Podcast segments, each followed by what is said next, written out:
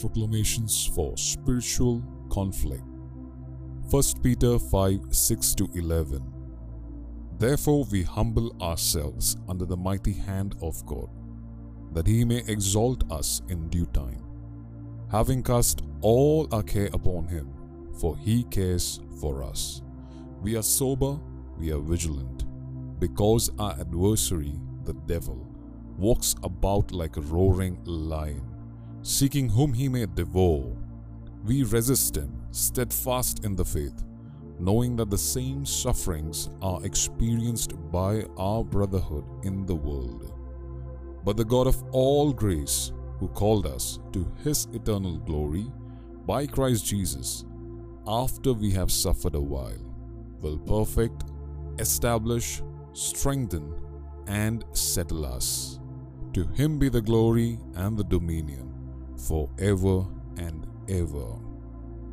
2 Corinthians 10 3 to 5. For though we walk in the flesh, we do not war after the flesh.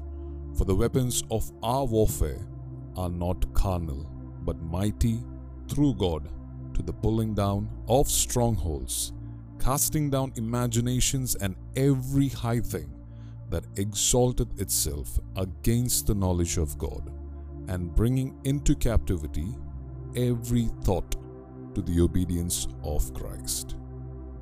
Revelation 12:11 We overcome Satan by the blood of the lamb and by the word of our testimony and we do not love our lives to the death. Deuteronomy 33:25 to 27 The bolts of our gates will be iron and bronze and our strength will equal our days.